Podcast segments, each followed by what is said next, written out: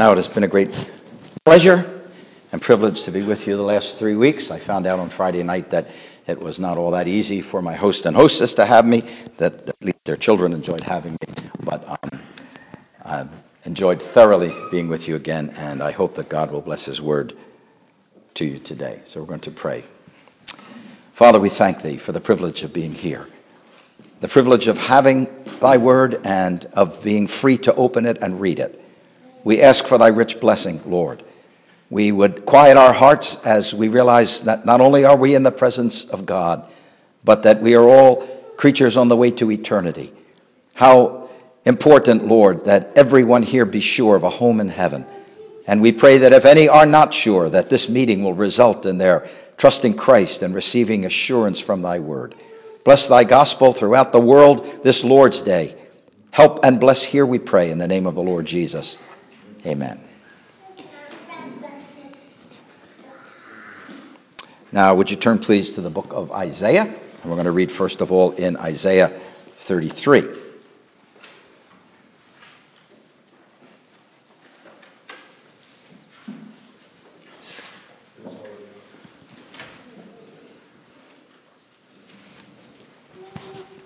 Isaiah 33 and verse 22. For the Lord is our judge.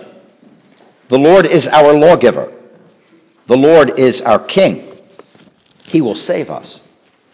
Now, many have suggested that with the deep knowledge of the Bible that the founding fathers had, that they may have based our form of government on these three. You will notice judge, lawgiver, and king. So when you're thinking about judge, there is the judicial branch of our government.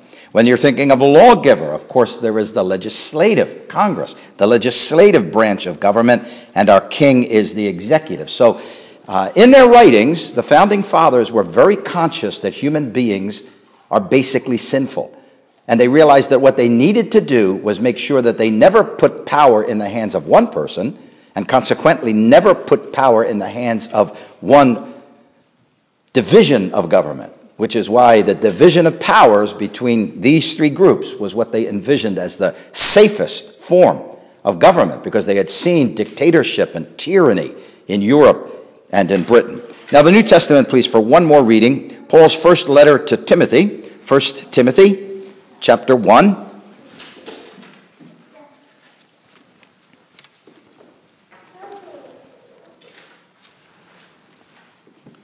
And verse 15.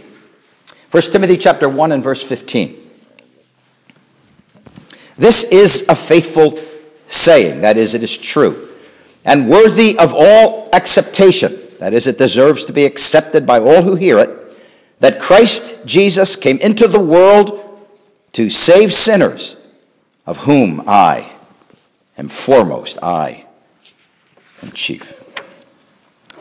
Now we're looking this afternoon at Ronald Reagan and um, this is one of the examples of how metered the news is that ever reaches us, because there are things that he said and did that never made the headlines in the stateside newspapers. Ronald Reagan was born on February 6, 1911, in Tampico, Illinois. The uh, apartment that his family had was over a bank. He said they were so poor, that was the only dealings they ever had with the bank, that he was born above it. His mother, Nell, was a godly believer in the Lord Jesus. Um, she would go to uh, sanatorium, the TC, uh, TB sanitariums, and to prisoners behind bars, and to hospitals, and to mental institutions, and she would read the Bible to people. In fact, there was a story of one man who got into a car and uh, hitchhiked, and all of a sudden said to the man, Look, just stop and let me out here. He said, I, I have a gun, I was going to rob you. But he said, There's this woman, Nell Reagan, and what, what she teaches. I, I just can't do it. Just let me out. I know it was her influence. Um, she was the single most influential person in her son's life. She almost died in 1918 and 1919 in the influenza epidemics, and as one biographer noted, had that happened, there's an excellent chance Ronald would never have become president. He was deeply spoken to by a book that he read as a little boy. You can find this book online. I've read it online. The title of it is That Printer of Udell's. He called it a wonderful book about a devout itinerant Christian. And he learned from that book that a Christian should have convictions and be true to them. He should help those in need. He should be obedient to God. He should not be afraid to stand up for what is right and stand against what is wrong. He realized that Christianity was not just for church, but that one should always be faithful to Christ. So he went to his mother and he said about this book, I want to be like the man in that book. I would like to declare my faith in Christ. I want to be baptized. Years later, he wrote a letter to the author's daughter and he said, That book had an impact I shall always remember. After reading it and thinking about it for a few days, I went to my mother and told her I wanted to declare my faith and be baptized. We attended the Christian church in Dixon, and I was baptized several days after finishing the book. The term role model was not a familiar term in that time and place, but I realized I had found a role model in that traveling printer whom Harold Bell Wright had brought to life in that book, that printer of Udell. He set me on a course I've tried to follow even to this day. I shall always be grateful. Now, if you do read that book, you will find it is an evangelical novel about a young man who is saved and then goes into government and stands against wrongdoing in the government and makes a huge change in the city where he lives and then goes up to Washington, D.C. to do the same thing there. So you will understand the book really did have a profound impact on him. When Reagan was in Hollywood, he was giving speeches about the danger of fascism. Fascism. The left wing Hollywood actor groups loved it and gave him hearty, tumultuous applause. One day, a preacher mentioned to Ronald Reagan that there was another dangerous ism out there that he should be aware of communism. Reagan said, I hadn't given it much thought, but it sounds like a good idea. I'll look into this. The next time, as his audience was applauding like crazy, he ended his speech by saying, Now there's another ism out there called communism. And if I ever find out that it is the same kind of threat fascism is, I'll denounce it just as strongly. There was dead silence, total non reaction. He said you could hear a pin drop. He had disappointed that Hollywood crowd. He'd stumbled on the leftist naivete and actual sympathy to communism in Hollywood. Years later, he thanked the man who had given him that wake up call against communism, and please remember what that meant for the rest of his life. He became president in 1981 and he served two terms. His belief in the Lord Jesus and the Bible would change not only America, but the world. During the 1980 presidential campaign, former Texas Governor John Connally met with a group of evangelicals. One asked what he would say to God in order to get into heaven. Mr. Connally answered, Well, my mother was a Methodist, my pappy was a Methodist, my grandmother was a Methodist, and I just tell God I ain't any worse than any of the other people that went, want to get into heaven. One of the men who was there said, That felt like a stone among these Christians. A little later, Ronald Reagan met with the same group. They asked him the same question. He said, I wouldn't give God any reason for letting me into heaven. I just ask for mercy because of what Jesus Christ did for me at Calvary. And the group said, That's our man. That is our man. When he went to Moscow in 1988, after the meeting is done, tell me if you heard any of this. When he went to Moscow in 1988 for the Moscow summit, he ended numerous statements with, God bless you and God bless the Soviet people. He wanted the Russians to hear the word God coming from the lips of a politician. Reagan thought that he was in what he called a spiritually starved nation, a nation that was very religious before the Bolsheviks declared a 70 year war on religion. So, Reagan made sure in his visit that the Russian people heard his religious sentiments as often as possible. His striking religious statements at the summit got virtually no attention from the American secular media. In his opening statements in the Kremlin's majestic St. George's Hall, he stunned those gathered by pausing to deliver this direct salutation to the General Secretary and his comrades. He said, Thank you, and God bless you. While Americans are accustomed to this, it was unheard of in the officially atheistic Soviet Union, where religious content was prohibited from radio and television something Reagan knew quite well. As his words were translated for all Russians to hear, the hardened Kremlin atheists visibly blanched. Gorbachev's translator, Igor Korchilov, braced himself and, quote, recorded that these words rang like blasphemy to the Soviet officials. The heretofore, I'm still quoting, the heretofore impregnable edifice of communist atheism was being assaulted before their very eyes. End of quote. In talks with Gorbachev, Reagan passionately spoke about the need for religious liberty. Now, long after that, when those official papers were declassified, we found out that religious, the topic and discussion of religious faith, occupied one quarter of all of their discussions, of all of the official notes. In one speech, Reagan said, We may hope that perestroika will be accompanied by a deeper restructuring, a deeper conversion, a metanoia, a change in the heart, and that glasnost, which means giving voice, will also let loose a new chorus of belief singing praise to the God that gave us life. Speaking to students at Moscow State University, whom he saw as the next generation of leaders, Reagan offered an American civics lesson. He said among America's finest freedoms was the freedom of religion. He told students that Americans, quote, are one of the most religious peoples on earth, that if they traveled to any American city, they would encounter dozens of churches, families of every conceivable nationality worshiping together. Why were Americans so religious? He said, because they know that liberty, just as life itself is not earned, but is a gift from God. Now, Reagan preached this in front of a giant bust of Vladimir Lenin which stared down grimly. Lenin had once more abominable than religion. Reagan later quipped that as the students gave him, a, gave him a standing ovation, he turned around and he saw the statue of Lenin weeping. And Reagan was not done frequently lobbying for religious freedom. Later that day, in an official state dinner at Spazos House, the U.S. ambassador's residence, Reagan toasted Gorbachev, and then he quoted from the Garden of Gethsemane, and he did a masterly thing. He actually quoted from Boris Pasternak's poem about Gethsemane. So he was quoting a Russian author and yet bringing in the Bible. And when the Lord Jesus said, Put up the sword into the sheath, he said, That is the voice we want to hear. We want to have our swords sheathed rather than drawn against each other. Paul Kengor, author of God and Ronald Reagan, A Spiritual Life, wrote this There was a good chance that Gorbachev, who to this day insists he is an atheist, had no idea what Reagan was talking about. On the other hand, Reagan knew that Gorbachev's grandmother had read him the Bible as a child. By this point in the summit, it was obvious that the President of the United States was not only on a diplomatic mission, but also on a religious one. The final day of the summit came on June the 2nd, ending with a brief farewell ceremony at St. George's Hall. Reagan's closing words for the umpteenth time were, Thank you and God bless you.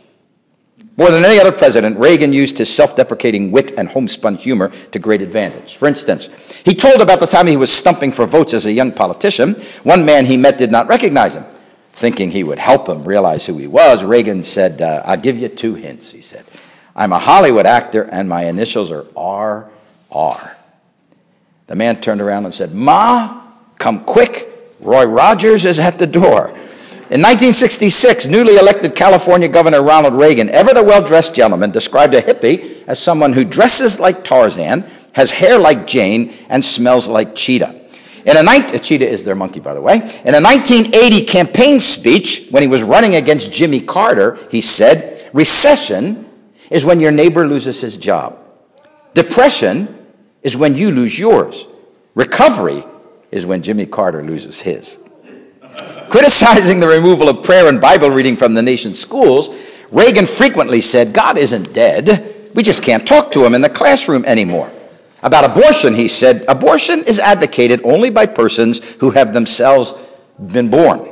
After the assassination attempt, Reagan rarely went to church as president because he thought it would endanger and burden the entire congregation. Now, if his faith were phony, adopted only for political purposes, he could have walked to church with the flashlights and the cameras going, and, and everybody would have seen a religious president. But as he said to his son, uh, on a flight into California from Washington, D.C., he said, I didn't want some crazy person to come in and hurt people just because he was trying to get me. This was, of course, after the assassination attempt. His son, Michael, said that as the plane was landing, he saw his dad counting. He said, Dad, what are you, what are you doing? He said, I'm just counting. He said, it's, it's nine more months and I will be out of office. And he said, I'll be able to go to church and spend time with the Lord like I used to. Michael said this When I visited him at George Washington University Medical Center immediately after the assassination attempt, he told me, Michael, I thought a lot about how close I came to losing my life. Not only would my earthly life have been over, but everything I wanted to do for the American people would have ended right there and then. I believe God spared me for a purpose, Michael. I want you to know that I've decided to commit the rest of my life and the rest of my presidency to God. I remember I was driving from McKeesport home and they closed the turnpike and I had to go on some forsaken Maryland road and it was, it was dark, it was, it was a winding road, and yet the radio picked up Michael Reagan's speech at the funeral of his father. And what he said was his father gave him a lot of things. Michael was adopted, so he went over in his speech about the things that, Michael, that, that Ronald Reagan had given to him. But he said, The biggest thing of all, the biggest gift of all he gave me is the gift that I know he went to be with his Lord and Savior, Jesus Christ. From Reagan's farewell address, he said, As I walk off into the city streets, a final word to the men and women of the Reagan Revolution, the men and women across America who for eight years did the work that brought America back. My friends, we did it. We weren't just marking time. We made a difference. You'd have to have lived then to know the difference that it made. We made a difference. We made the city stronger. We made the city freer, and we left her in good hands. All in all, not bad. Not bad at all. And so goodbye. God bless you and God bless the United States of America. You know, when he died, I thought, I don't know how you can miss somebody you never met. But I missed President Ronald Reagan. There were a few writers that made a very deep impression on him Whittaker Chambers and C.S. Lewis, especially. But two books had a lifelong impact and effect on him, and consequently, eventually, on the United States of America. Those two books were the Bible and that printer of Udell's. As I've mentioned, that that uh, later book is filled with gospel truth and references to the Word of God. And it is because of the verse that I read to you having a main part in that book that I read from 1 Timothy chapter 1. In the book, the chief character is a young man named Dick Falkner who is searching for truth. He'd been questioning his employer and others about salvation. And Reagan would have read Falkner's reaction in these words. This is from the book. All that week, and the week following, Dick's mind fastened itself on the proposition Jesus Christ is the Son of God and the Savior of men. Jesus Christ is the Son of God and the Savior of people. So, what I'm going to ask you to think about for a few minutes is just three words. I want you to think, please, about conversion and Calvary. And if we put two words together, then that's four words the gospel. Conversion is a life changing moment. Calvary is a life saving work. And the gospel is a life giving message. Just those three things. Conversion, a life changing moment. When a person is truly converted, when a person is, is saved, there are changes which are invariable, they are instantaneous, they are spiritual and invisible, but they happen every time a person is saved. Here they are. The person's road changes. A person is taken from the broad road and placed on the narrow road. No longer is he traveling in the wrong direction from God. The road that seems right to a man but leads to death. He's off that road. He's off that road. Now, again and again, in the parables of the Lord Jesus, he pictured you and me as being travelers. Travelers. And whether it is on one of those two roads or whether it is like the, the, um, the man who fell among thieves as he was going from Jerusalem to Jericho. There are many times where there's this picture that we are not static, that we are not standing still. As I am addressing you, the earth is spinning at its equator at a thousand miles per hour, I think, and around the sun it goes, spinning on its axis, and then. How conscious are you right now that you're hurtling through space at a fantastic rate of speed? The likelihood is that not one of us thought about that today until I mentioned it.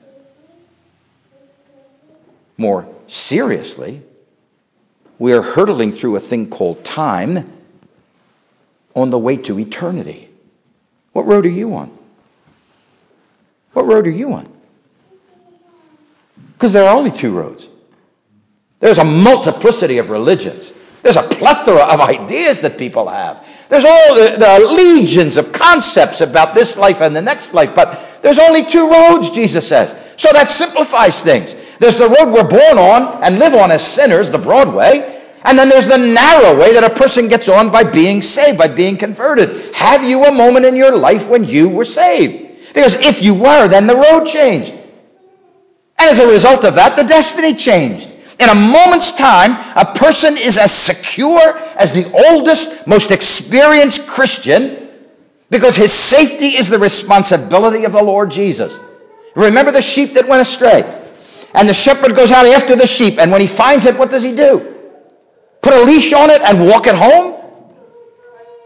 Kick it down the road because of its obstinance and, and its tendency to want. What does he do?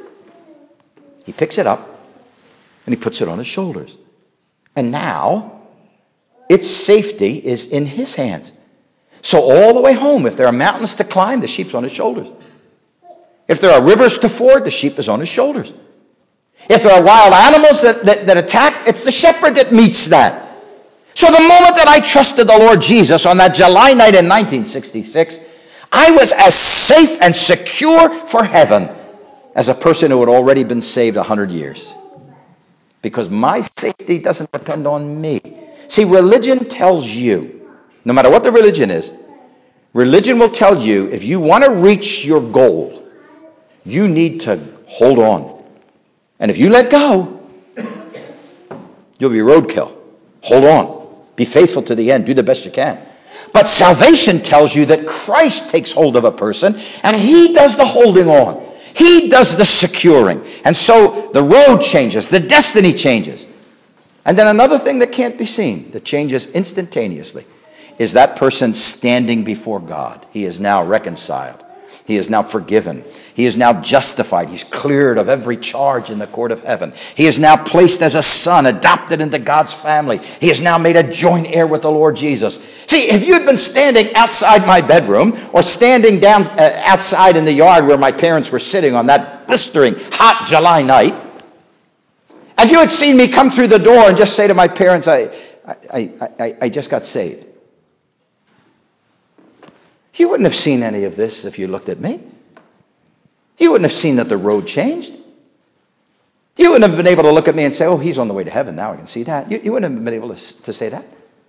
You wouldn't, have, you wouldn't have detected by how I looked that I was now a child of God, that I was forgiven, that I was justified, that I was an heir of God and a joint heir with Christ. See, those things are invisible, but they change immediately the moment a person is saved. Then there are other changes which are variable and they often depend on other factors, but they're visible. You can see them. For instance, there's the elimination of old habits. The drug addict and the alcoholic are released. The foul mouthed person begins to change his corrupt speech. The person who stole stops and wants to pay back. The violent person is tamed. And all of a sudden, old habits are dropping off. See, it's like when new life begins to burst in the trees. And if there's some old leaves that hung on, what happens is the new life pushes the old leaves out because they're dead. And so a person becomes saved, and depending on how old he is and what his lifestyle was like, there are changes that are beginning to become more and more obvious. There was a man in the Pennsauken Assembly he wasn't a platform man. Wasn't the kind of man that could get up and preach. He was just, if I say a simple brother, I hope you don't take that as a derogatory statement. I mean, he just approached life very simply. He was saved late in life. His wife had been saved years before. She prayed fervently for her husband. And in a gospel meeting one night, in, the, in mid, midlife, see, this man who was an alcoholic trusted Christ. He went home from that meeting, opened the closet where he kept his liquor, opened the bottles, and poured it all down the drain. The next day, on the way home from work, he stopped at the bar and he said, What's my tab? How much do I owe you? Oh, Bill, we can carry this. No, what do I owe you? Because I'm not, I'm not going to be coming back. And he never did. Paid his bills. And that was it. Why? Because his wife told him, You really shouldn't be drinking anymore as a Christian. Why? Pastor Shih, HSI, it's fascinating reading if you want to read his biography. Pastor Hsi became a marvelous preacher of the gospel in China, having been saved through the preaching of James Hudson Taylor. Pastor Shih was an opium addict in China. You know, the long pipe, the long thing hooked up. It's called a hookah, actually. And, and, and he, they locked themselves in and, and smoked themselves into basic, into oblivion he handed his servant a key. No matter what I say to you, do not open this door. Went in. The door was locked. And Pastor Hsi went cold turkey and broke the habit and came out to preach the gospel from then on and never went back. What kind of power is this? What kind of power is this that can change a life instantaneously? Where, where, where, people go for months and months and months to, to therapists and hash over their problems and, and, and try to break habits. And what kind of a power is it that can take a person and can blow away his old habits? And then on top of that, there is the development of new habits. Perhaps gradually he learns to love the Bible. Perhaps gradually he finds that he wants to speak to God. He wishes that other people become saved just as he is. And it may be a gradual thing, but it begins to happen. Often the lazy or the slovenly obtain a fresh appreciation of the value of time and hard work. They begin to develop integrity. Wherever Christianity has gone and been believed, it is elevated no and enhanced the life of women and men and children wherever it has gone. Because conversion is a life changing moment. That's why Voltaire, in, in his book, um, The Secularization of the European Mind, Chadwick wrote about Voltaire saying, quote, I want my lawyer, tailor, valet, even my wife to believe in God. I think that if they do, I shall be robbed less and cheated less. That's a man who did not believe in God himself, but he thought it would be pretty good to have people who handle my money to be saved because they'll cheat me less, they'll rob me less. Conversion is a life changing experience. While the degree and character of the change may vary, new life must show itself in some way, or there is no life. Calvary is a life saving work. The Lord Jesus effected the greatest rescue of all time. Acts of heroism and selfless abandon are stirring. When you, when you, hear, when you hear somebody, I just, I just was reading again, you know, we passed the anniversary of that, the, the crash of that plane in Washington, D.C., and the, um, the man in the water, right? In the water, who kept passing the, the ring to others. And by the time they came back to him, he had died. They renamed the bridge for him. And the man who jumped into the water, frigid, frigid, cold, icy Potomac jumped into the water to help somebody who was struggling to shore. When you read stories like that, you think to yourself, how noble, how brave, how courageous. But what can match the story of the cross? The Son of God, the Creator, giving Himself to rescue sinners from the lowest hell and doing it with a full knowledge that it would cost Him His life. Other people try to save people in the hopes that eventually they will be saved themselves, but he knew that to save you, he would have to die. And yet he came. He did this for the greatest number. The greatest number. Because he died for the world. You know, everybody who's saved used Calvary. Each person who is saved used Calvary in a very personal way. You know, um, I, I, don't know if you ever saw these, but they, uh, they used to be somewhat popular 10 or 20 years ago. They would generally be something like about that, just about that big. And it really looked like, if you just looked at it, it really looked like small little pieces of, of wood or toothpicks arranged in a bizarre way. And the thing was, you, you, had to, you had to look at the spaces, not at the wood, but at the spaces. And if you looked at the spaces, you saw that those little pieces of wood were arranged in such a way to spell the name Jesus. But you had to actually be very careful to, to, to get that into your head, to get your eyes not on the, the prominent white pieces of wood, but on the empty spaces. Now, here's the thing. Once you saw that, you couldn't unsee it. See? Once you got it, you got it. You'd never be fooled again. I don't know whether your mind memorizes that and you know your brain just just stores that away somewhere. If you see that again, look at the I, I don't know how that works, but once you saw it, that was it. You got it. That's like Calvary. Once you see that the Lord Jesus died for you, you can't unsee that. See? You can't unsee. I can't think of Calvary without thinking He loved me and He died for me. What, what, what we were all thinking about this morning. But, but this this view, this global view, this is staggering. This is staggering. There are seven plus billion people alive today. Now, I know, I know, I realize that the majority of people have been alive in the relative past and now, more so than in all of history in the past. I realize it's a burgeoning kind of thing that, that's growing geometrically, but you think of the billions of people that have come and gone from this world. And for every last one of them, he went to the cross to die. God was reconciling the world to himself. He is the propitiation for our sins, and not for ours only, but for the world. He came to save the world. The iniquity of us all was laid on him as God was reconciling the world to himself. He did this at Calvary, the center of two eternities, all looking at this spot, this place, this moment when the mighty Creator in the darkness of Golgotha would die so that sinners could live. Because you see, Calvary is the place where he procured the greatest blessing. There are rescue missions set up in cities that provide assistance and deliverance, often very temporary. I I, I, have had the privilege of preaching the gospel at the um, mission in Chicago. And in fact, what we get to speak to is the overflow crowd. There would be a thousand, of ho- a thousand homeless people in the main auditorium. And then the overflow crowd of three or four hundred would be in the room where we were Pacific Garden Missions. And a man would say to me beforehand, the crowd won't be very big tonight. It's a, it's a pleasant night out. But see, if it was bitter cold, they'd be flooded with people who wanted to be in out of the cold. Not everybody that comes gets delivered.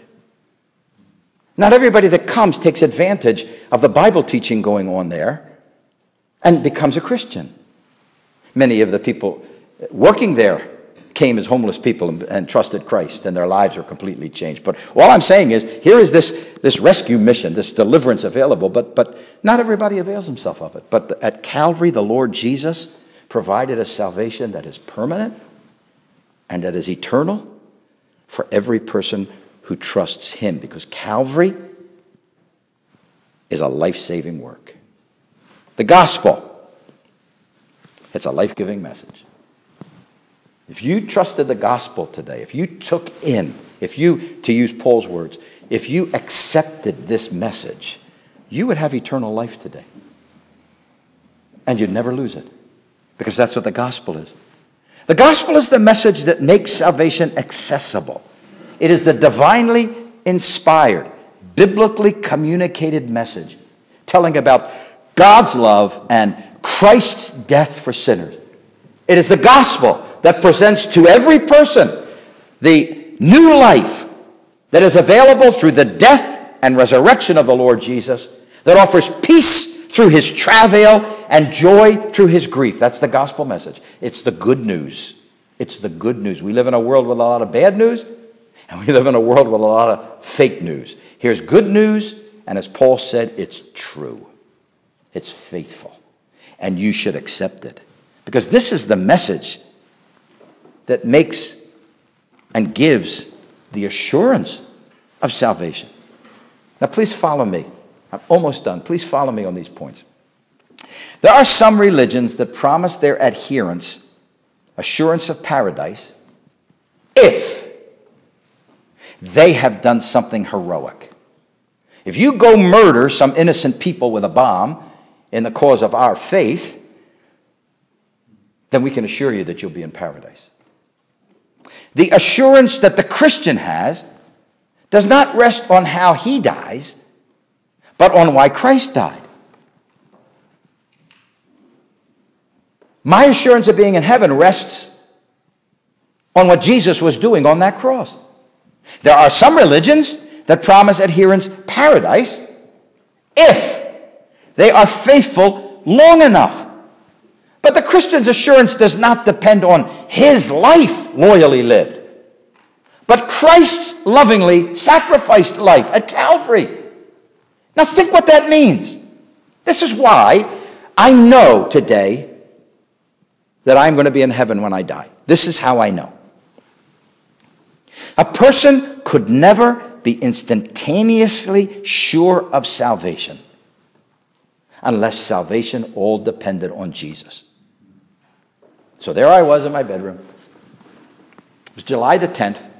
Philadelphia had set records for heat that 4th of July, and it was still broiling in the city. We lived, no air conditioning, forget about that. We lived in a, in a city, we had a tall row house. I'm up on the third floor, I'm on my knees. The Bible was just on the nightstand. I just asked God to please save me from going to hell. And a verse came into my mind that I had memorized as a child. So if you're bringing, you're bringing your children to Sunday school and teaching them the Bible, please understand it is of incalculable value because that came right back into my mind. He that believes on the Son has everlasting life. The Son. I told you the other night, whenever I thought about salvation, I always thought about myself. I never thought about Christ. But when that verse came into my mind, I thought, He's the Savior. Because He died for me. I remember thinking to myself, that can't be salvation. I didn't do anything. I grabbed the Bible and I opened it to John chapter 3 and I looked at the verse, looked at the words right there with my finger tracing it. That's what God said. Now, I knew that moment I was saved. And I could go downstairs and tell my parents, I just got saved. But I could never have known at that moment that I was saved if it depended on how well I lived for the rest of my life. If it depended on anything I was going to do, how could I know then that I would hold on till the end? So a person could never be instantaneously sure. He could only say in a little while, once I see how I am doing, I will perhaps know. But you see, Philip could baptize the Ethiopian treasurer right away, couldn't he? And the people in Jerusalem could be baptized right away, couldn't they? And the Philippian jailer in his house could be baptized immediately. Lydia could be baptized immediately. Why? Because when they said they were saved, they knew it from the Word of God. So, unless salvation were depending on this book, a person could never be instantaneously sure. And unless salvation depended on this book and on what Christ did, a person could never be fully or finally certain. It would be impossible for anyone to say, no matter how long he said he was hoping he was saved, it would be impossible for him to say, Yes, I am now sure I am saved. He would always have to say, as long as I don't fail tomorrow, I stand a good chance of getting to heaven. Do you understand what this, this means? It would turn the gospel into nothing more than any humanly created religion that says, do the best you can, and at the end, hope for the best. My friend, the gospel is a life giving message. The gospel tells you what Christ has done, what God has said, and what you can now have. Preachers should never draw attention to their families. Would you allow me, please, to make an exception just this once in the three weeks? My oldest daughter had to write a paper for school, high school. And since I was the one who did the proofreading on the English, my wife handled the art and the math, I did the English and the history. I had it to proofread, so this is what she wrote because I kept a copy of it. Quote I think the most important part of the interview was the last question. They were actually interviewing the children about their lives, and then they had to write their reaction to the interview. She said, I think the most important part of the interview was the last question. However, when we went back to that crucial night in my life, August the 5th, 1993, it forever changed me. Not only did it settle the most important matter a person can face, but it also gave me the opportunity to live a life full of purpose and conviction. When I look around the classroom, I see so many kids floundering, searching desperately for something to latch onto, to give themselves the feeling of self worth and purpose. I have strong convictions, and one of my greatest responsibilities in life is to share with others the truth I have learned. Taking myself back to that night only serves to strengthen my assurance of this. You know what happened that night? She was standing outside of a gospel tent on a small little island called Prince Edward Island. And Mr. Hull, who was a very good friend of my children's, he came up to that circle of girls. He put his hand on um, Peter Ramsey's daughter and on my daughter's shoulder. And he said, Which of you girls is going to be saved from going to hell?